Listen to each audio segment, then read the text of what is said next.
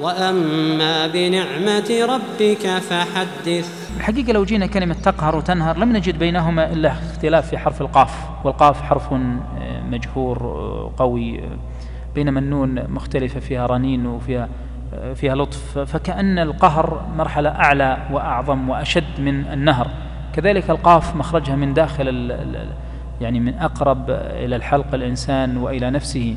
فقد يكون تأثير القهر دائما نفسي أكثر منه ظاهري.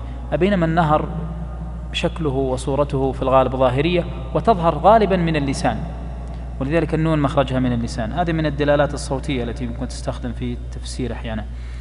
وأما السائل فلا تنهر وأما بنعمة ربك فحدث. آه ذكر الله سبحانه وتعالى نعمة الله عز وجل في نهاية المطاف وكأن كل ما ذكر هو نعم ولذلك أنا بنيت حقيقة بعض الدلالات في هذه السورة. على أن كل ما ذكر في السورة نعم نعم موجودة نعم موعودة إلى غير ذلك. آه فذكر الله سبحانه وتعالى النعم.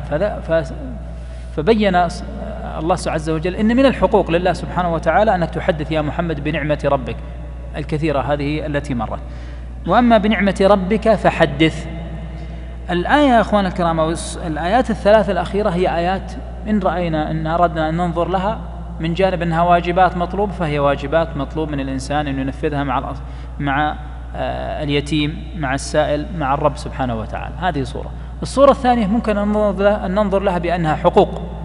فحق اليتيم أن لا يقهر وحق السائل أن لا ينهر وحق الله أن نتحدث بنعمته سبحانه وتعالى. من لطائف الدلالات أيضا فيها يا أخواني الكرام أن الله عز وجل قدم حق الضعيفين على حقه.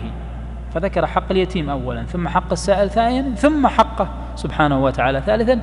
وهذه فيها لفتة لطيفة أذكر أن أحد المفسرين حسب بحثي واحد من المفسرين أشار إليها.